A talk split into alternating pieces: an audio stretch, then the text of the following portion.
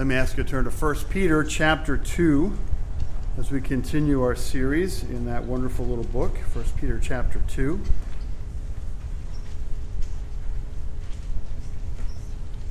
We'll be looking at the last two verses in that chapter this morning. Give you a moment to find that. 1 Peter chapter 2, let's read verses 24 and 25. He himself bore our sins in his body on the tree, that we might die to sin and live to righteousness. By his wounds you have been healed. For you were, you were straying like sheep, but have now returned to the shepherd and overseer of your souls. In verse 13 of this chapter, Peter launched into a consideration of the Christian's submission to others in everyday life. We're all to submit to human government, verses 13 through 17. Slaves were to submit to their masters, or in our case, our employers. We see that in verses 18 through 25. In verses 18 through 25, Peter speaks of the fact that sometimes slaves and servants have unjust masters, or in our case, bosses, who mistreat them. And he describes how Christians should respond to such masters. How does a believer respond if their boss, in our day and age, or if their owner in that day, was unjust and treated them in ungodly way? As he deals with that, he presents Christ as the model and example of one who suffered unjustly. So he deals with Christ, he's the model. If you're wondering how to handle a situation in life where you're being treated unjustly, look at Christ. He's a perfect example of how we should respond. He tells his original audience and us that, verse 21, that Christ suffered for you, leaving you an example so that you might follow in his steps. In verses 22 and 23, according to Peter, when Jesus suffered, he committed no sin Neither was deceit found in his mouth. When he was reviled, he did not revile in return. When he suffered, he did not threaten, but continued entrusting himself to him who judges justly. Instead of responding in a wrong way, our Savior, when being mistreated, suffering, trusted in the Father. God knows what he's doing. He is just and righteous. I can rest in him, even in this situation. When we suffer, folks, at the hands of others. We must never, in following Christ's example, we must never sin, deceive, revile, or threaten. We should instead entrust ourselves to the all wise and sovereign God. Well, having brought up Jesus' unjust suffering, Peter just can't help but dwell for a few moments on the nature of his suffering and what it accomplishes for those of the human race who turn to him. So, in verses 24 and 25, he just can't help. Once he's brought up the suffering of Christ, he's got to dwell in it just a few moments. What did Jesus do? When we talk about his suffering, what did Jesus do? What, did, what did that entail? And what did it accomplish for those who look to him, who look to Christ? And we're looking at verses 24 and 25 this morning. The truths of these verses are wonderful wonderful to remember, wonderful to reconsider, wonderful to dwell on. And for those of us who, who know Christ, verses 24 and 25 really call us to do something. What do we do with these truths? Well, we have neighbors and coworkers and friends, people we love, who have not come to Christ. And so these verses, as we reconsider what Christ has done, these verses call us to leave our comfort zones and begin reaching out. To begin developing relationships with neighbors and coworkers. In case of family, to encourage those relationships further, and in the context of those relationships, give them what we see, the truths we see in verses 24 and 25. So there's an implicit command here. Whenever the gospel is communicated and we as believers rethink it, there's an implicit command tell others. And for any hearing my voice today who have not bowed the knee to Jesus Christ, let me encourage you as we look at these, te- these two verses, this text, to run to Him today. We're not, any of us, promised another moment. We're not promised another breath. So let's look to this text and run to Him if we haven't done that. The cross we see in this text, the cross was a place of horrific suffering and is a place of wondrous blessing. Let's pray and we'll look into these two verses. Thank you, Father, for, for this text. We're thankful that Peter, and we, we realize that Peter just can't help as he's speaking of the sufferings of Christ as our example and our model, as he speaks of him uh, never sinning, never deceiving, never reviling, never threatening in return, but rather trusting in you, Father, as he was suffering. As he considers that, he just can't help but think again of what that suffering entailed and what it accomplishes for those who trust in Christ. We're thankful for that. We're thankful for these verses. Use them in our hearts today, we pray in Jesus' name. Amen. As we look at these two verses, we find that it answers really two questions. These two verses answer the questions what did Jesus do and why did he do it? So, first of all, what did Jesus do? He took the punishment for our sins. Verse 24 clearly stated, For he himself bore our sins in his body on the tree. We really can break that down to three other questions. What did he do? He bore our sins. How did he do it? In his body or by means of his physical suffering. Where did he do it? On the tree, on the cross. This is the message, folks, that saves. This is the message that brings eternal life. This is God's provision of forgiveness. Jesus bore your sins, my sins, on the cross. Let's look at a few other things that we see in this, these verses, specifically beginning of verse 24. First of all, notice he himself, he himself that's a really strong way of saying it. Why did what does Peter, save a little ink here. Just write, He bore our sins in His body. That's all he needs to say. We know what he's talking about. He's talking about Jesus. Why add the himself? By the way, the English text is exactly right. It reads, He himself. Why does he bother with that? Because he wants to make it crystal clear. He wants to be specific and clear, as clear as it can be. He wants there to be no confusion. There will be uh, other so called messiahs who will, will come, uh, come along claiming to be, that they should be followed. But make no mistake, he's leaving no opportunity for, con- for confusion, no open door. I wonder if it's Jesus or not. No, he himself. And there's no other. Secondly, the problem we see here between God and man is man's sin. He himself bore our sins in his body on the tree. Now, look at that phraseology there because I'm going to ask you to rethink it a little. Sin is not a footnote in this text, sin is not a minor issue, it's the primary issue. In our English Bibles, we can't, we can't see exactly. The English Bible, uh, our translations have done a good job of translating and they made it fluid. They made it easy to, to read. But look at that phrase. Let me tell you what the original text actually says. It says, Who the sins of us he himself bore in his body on the tree. That's a weird way of saying it, isn't it? Who the sins of us he himself bore our sins. You'd never, you'd never say it that way, right? And the Greeks wouldn't either, by the way. Their sentence structure, their grammar is very similar to ours noun, verb, so forth, direct object. So the normal way of wording it would be just as we have in our English Bibles. He himself bore our sins in his body on the tree. But the Greek doesn't say that. Peter doesn't write it that way. What they would do is, in order to emphasize something, listen, I don't want you to miss something. I want to emphasize something. I don't want you to just kind of read past this. So he takes the words and places them out of order and places the most important thing in the front of the sentence. Who? The sins of us he bore. Again, he wants to make it crystal clear what the issue is. Folks, sin is the issue. Our rebellion against God.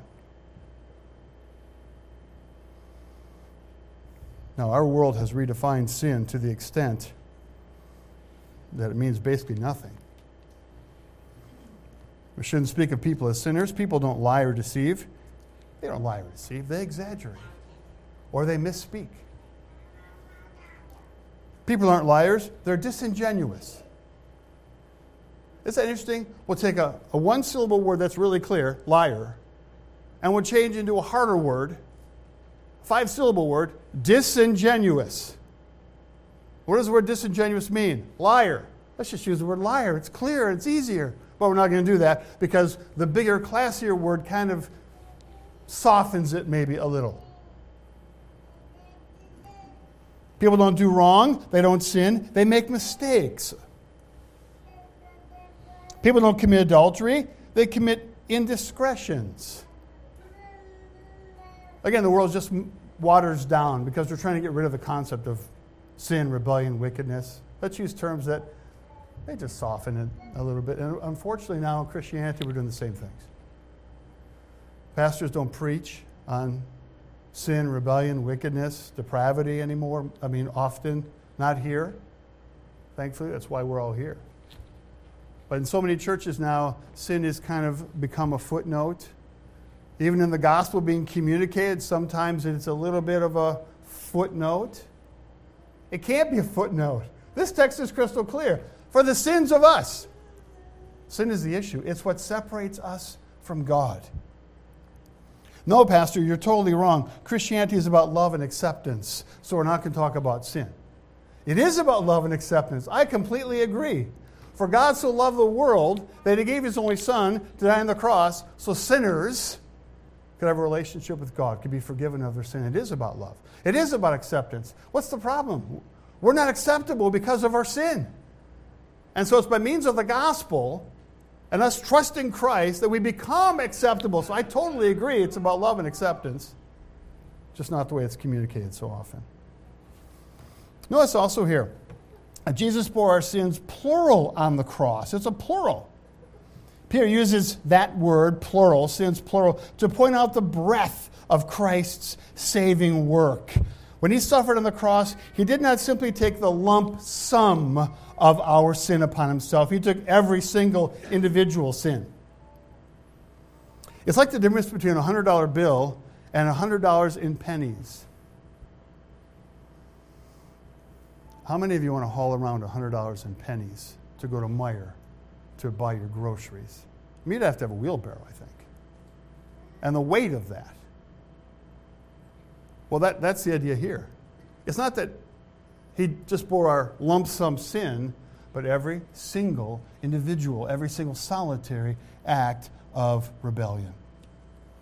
Every single act of selfishness and sin and unkindness and and actions that are unkind and unworthy of Him, every self centered attitude. Now, what exactly does the Bible mean here when it states that Christ bore our sins on the tree? God the Father counted our sins against Christ. 2 Corinthians 5:21, text you probably know well. He made him to be sin. The Father made Christ, made him to be sin, so that in him we might become the righteousness of God. Our, the Father counted our sins as belonging to Christ, made him to be sin. As he looked at Christ on the cross, poured upon him all of the sins, individual sins of the human race, he looked upon him and counted him as one who had committed those sins. Those sins, as if those sins belonged to him. And then he punished him for those sins, which, of course, he committed none of them. The Father looked at him as a sinner and punished him as a sinner. Why? 2 Corinthians, that we might become the righteousness of God. Counted him as a sinner, poured upon him the wrath, the anger that those sins deserve, so that you and I, clothed in wickedness as we are, if we trust Christ, can now be clothed in his righteousness. The Father won't see us now in our wickedness. Instead, He sees us in Christ, a phrase used throughout the epistles, especially by Paul. Sees us in His righteousness. I think Peter has in mind Isaiah 53, verse 6 of Isaiah 53 the Father has laid on Him the iniquity of us all.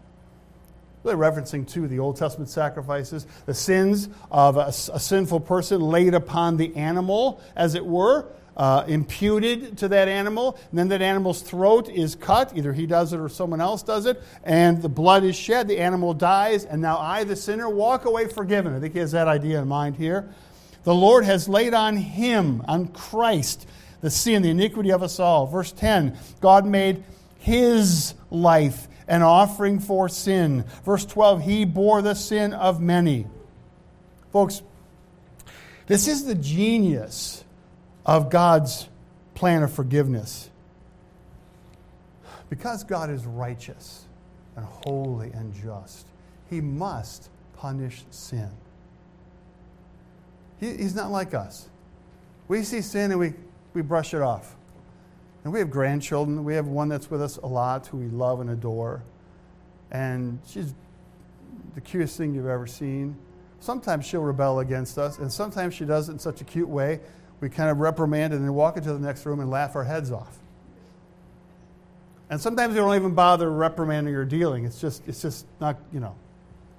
We can wink away sin, and we do, disregard it. The Father can't. If God does not deal with sin justly, he himself becomes a sinner. The holy judge becomes an unjust judge. And so God has no choice. His nature deems it necessary that he deal with sin. So here's the big question How can God punish sin and yet forgive those who commit it? How is God going to do this? He must punish sin, every one. The million that I have committed by means of actions and attitudes and thoughts and motivations and speech, the million that or more that every one of us here as individuals have committed, how is he going to forgive those sins and yet punish them at the same time? And of course, we see this biblical idea of substitution. That's, that's how we can do this substitution. Someone else taking the punishment that we deserve. That's, whole, that's the whole theological idea behind this. He himself bore our sins, He was our substitute. Now, not just anyone can be our substitute, by the way. A substitute for sinful mankind must possess a Three, three qualities, I think. First of all, he must be one of us. A dog, a cat, a goldfish cannot be a substitute for me and you. Not ultimately. Now, in the Old Testament, animals were. But those Old Testament sacrifices looked forward to this one, the Lamb of God, who would suffer and die. So, the ultimate sacrifice, the, the sacrifice that really provides forgiveness must be one of us. 1 Timothy 2 verse 5 says there's one god and there's one mediator one go between between god and men who is that the man christ jesus. The go between the one who acts as our substitute must be one of us. Secondly he must be sinless himself. The one who is our substitute can't be one of us in the sense of they're sinners too. The sacrifice that, that they grant must be pure and spotless.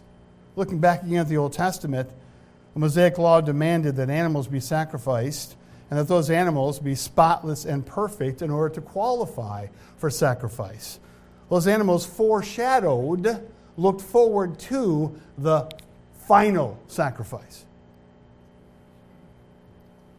John 129 one day, John the Baptist pointed to Jesus and simply said this Behold, look, the Lamb of God who takes away the sin of the world.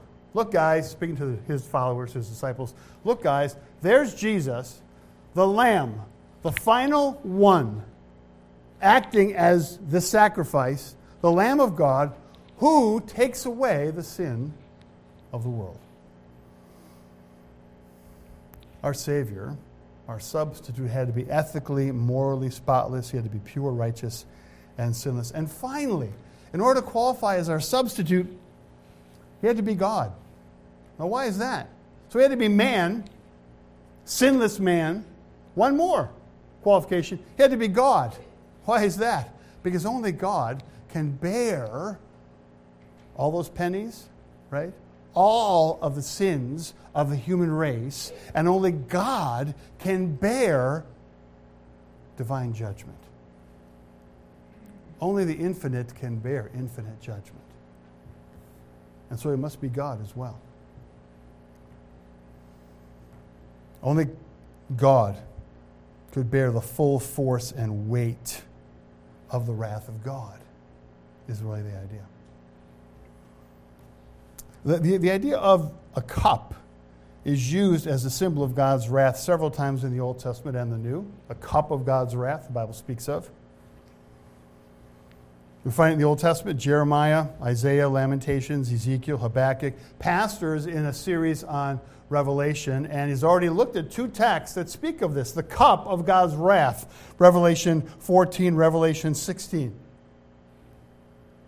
Matthew 26, 39 records how Jesus filled with sorrow in the Garden of Gethsemane, asked the Father to relieve him of this task of bearing man's sin and punishment. Verse 39, he says, And going a little farther, he fell on his face and prayed, saying, My Father, if it be possible, let this cup, the cup of your wrath, let this cup pass from me.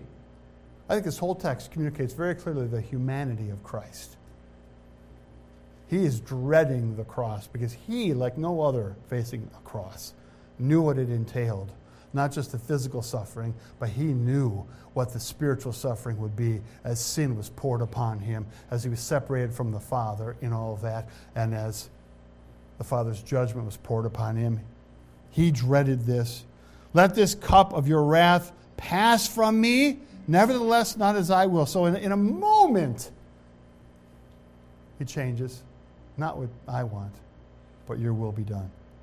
Folks, at Golgotha, the Father poured out his wrath, full strength, undiluted, upon the Son, and he bore it as our substitute. Only God can do that, can bear that. So now we see what Jesus has done. Now, why did he do it? Two things Peter lists. First, he did so that we would be that we would glorify him through holy living. So look at verse 24 again. He himself bore our sins in his body on the tree, that we might, that we might die to sin and live to righteousness. Now look at that phrase again. Might die to sin, live to righteousness. The Greek sentence structure is actually, it indicates that the, the first phrase occurred, uh, that the phrases are, are worded a little differently. So look at the text. It actually could be translated this way that we, having died, that we, having died to sin, might live to righteousness. That we, at the moment you trust Christ, as we'll see in just a moment, we, we die to sin's control and sin's dominion.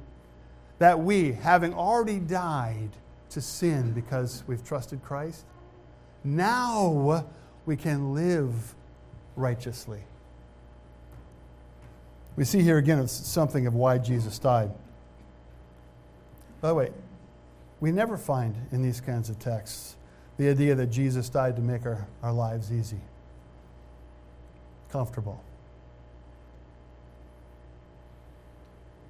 We never find in these kinds of texts the idea that he died so that you could be healthy and wealthy, prosperous, Life's easy now. You've trusted Jesus. Life's going to be easy now.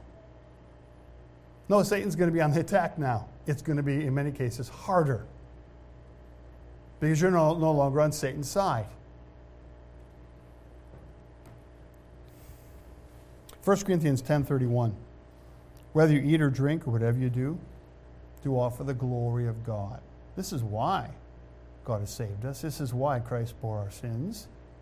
Certainly it's forgiveness but the bigger picture, for the glory of God. It's all for the glory of God. Ephesians 2 8 and 9. That's a text we know well. Let me just read it to you. You know it by heart probably. For by grace you've been saved through faith, And this is not of your own doing, it is a gift of God, not a result of works, so that no one may boast. I'll say that again.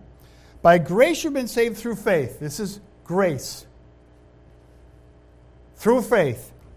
And this, none of your own doing, you didn't do this. This, the grace and the faith, all that God has done in saving you, this is not something you just did. This, all this is a gift of God. So we, we can't boast. God saved me because I was smarter than the rest of y'all. And I could figure it out.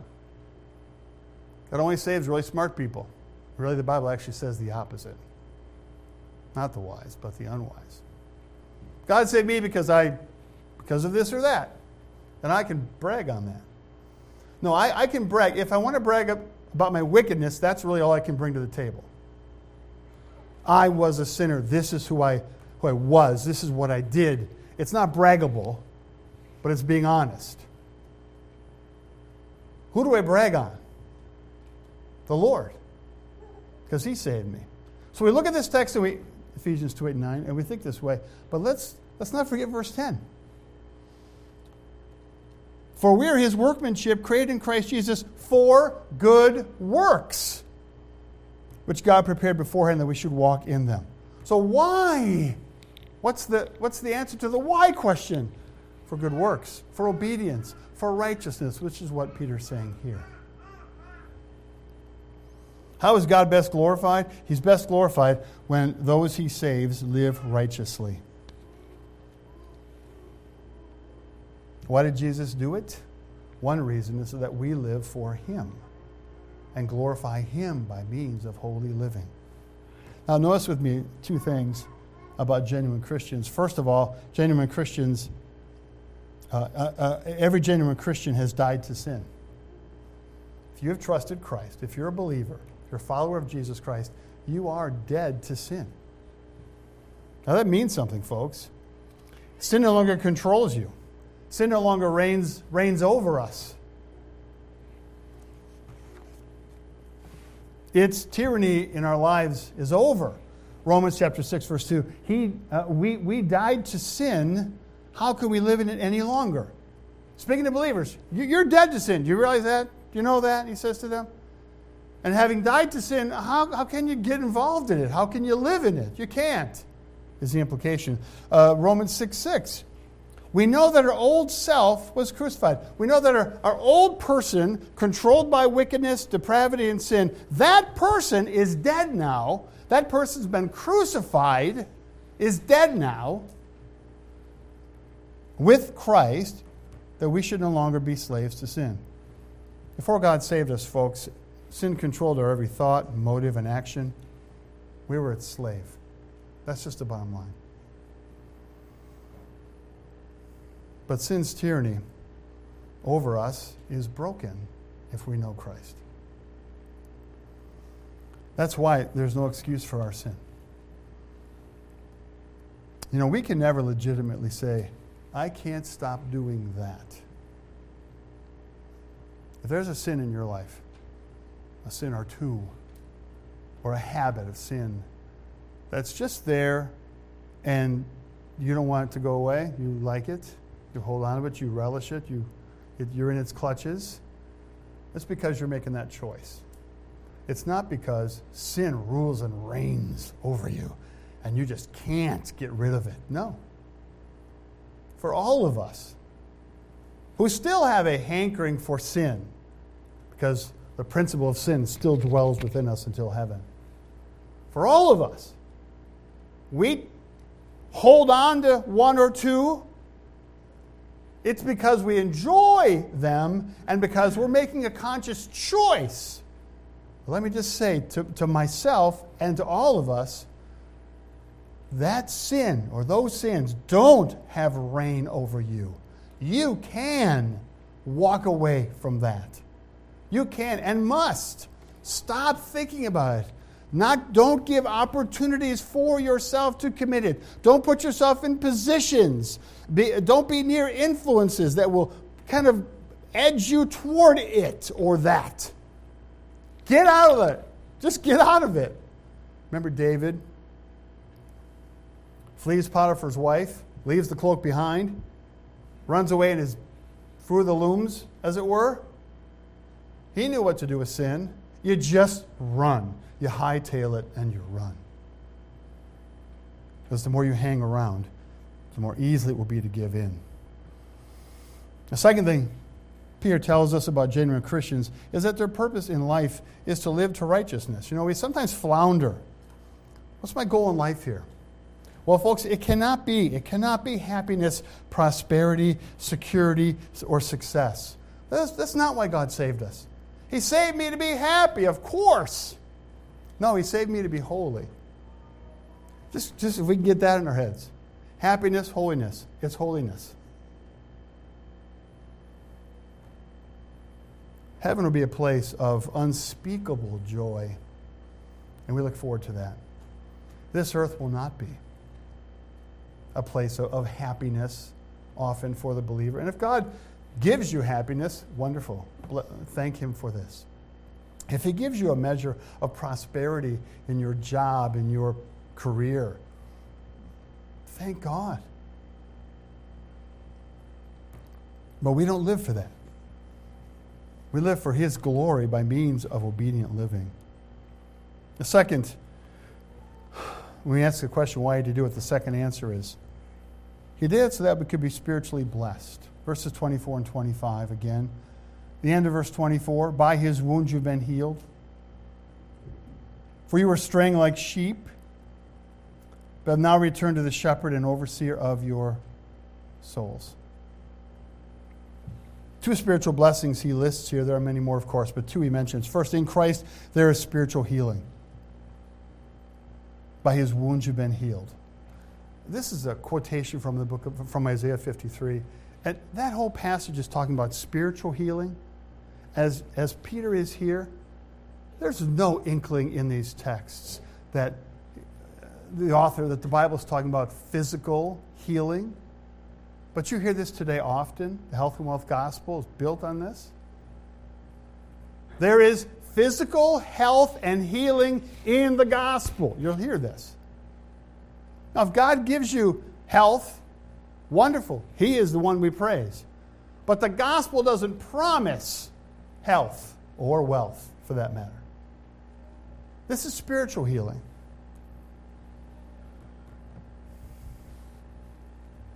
Note here the word the word wounds. By his wounds you were healed. There's something to that word. He doesn't say it's actually in the singular. It's actually wound. By his wound you were healed. Now, why did, Jesus, why did Peter put it in the singular? Because as Peter recalls Christ on the cross, he remembers what Christ really looked like. He remembers seeing a huge, hideous, bloody mess. Not the Christ on the cross depictions we see in pictures in other places. And there's a little gash here and a little you know, blood here trickling. That's not it at all. The scourging with the cat of nine tails that Jesus received before he was crucified had torn off much of the skin and muscle. If you research that cat of nine tails, how it was used by skilled Roman soldiers, it tore off most of the skin from his torso and his face. That's how it worked. Many died at the hands of the Roman soldier wielding that of nine tails. You can see internal organs when this was done. And so Peter's thinking about this. And what does he see as he thinks about this in his mind's eye? He sees a gruesome, bloody, possibly unidentifiable Hulk hanging on the cross. By that bloody wound, we're healed. Folks, we're not born spiritually healthy. In fact, the Bible says just the opposite. The Bible says we're born spiritually dead. Our souls are diseased and blackened by sin. Our souls are saturated by the leprosy of wickedness and depravity. Jesus died. That we might be whole, healthy spiritually. For those who don't know Christ, there is no spiritual health. You hear that once in a while now in our world. Here's an interview from someone uh, about you know of someone. Yeah, I'm a spiritual person. I never know what that means. The honest truth is, I'm a spiritually dead person, unless they're Christians. But there is wholeness and spiritual health in Christ.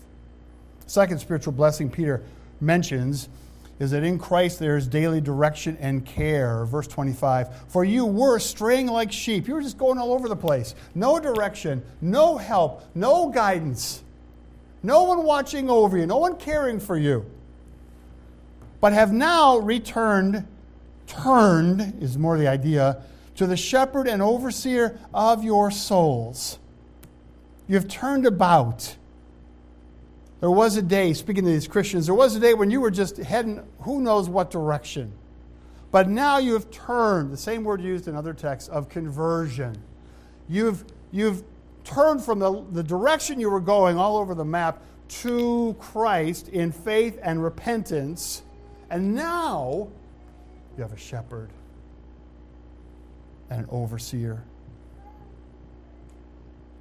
someone who lovingly leads you, someone who watches over you and cares for you. Listen, my friend, if you know Christ,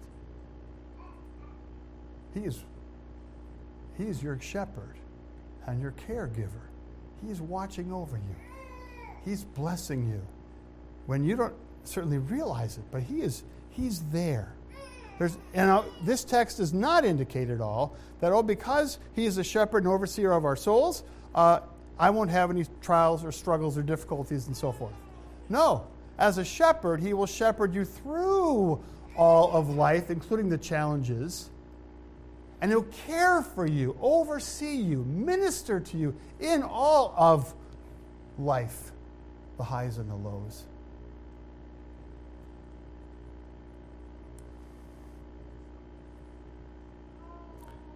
On the cross, Jesus did all that was necessary to meet our spiritual needs. But there's something that we must all do. And some of us have done this and some of us haven't, I think. Throughout the passages of the New Testament, we find our response, our needed response described. So here is Jesus, one who bore the sins of the human race, mine and yours. And sin is the issue, as we see. And here's Jesus, through whom there is blessing and care. What do I have to do? If, if, if you're someone who's not run to Christ for forgiveness, this text calls you to do that. He bore your sin, He bore the punishment for your sin. But that's what He did now, the question is what, what are we going to do?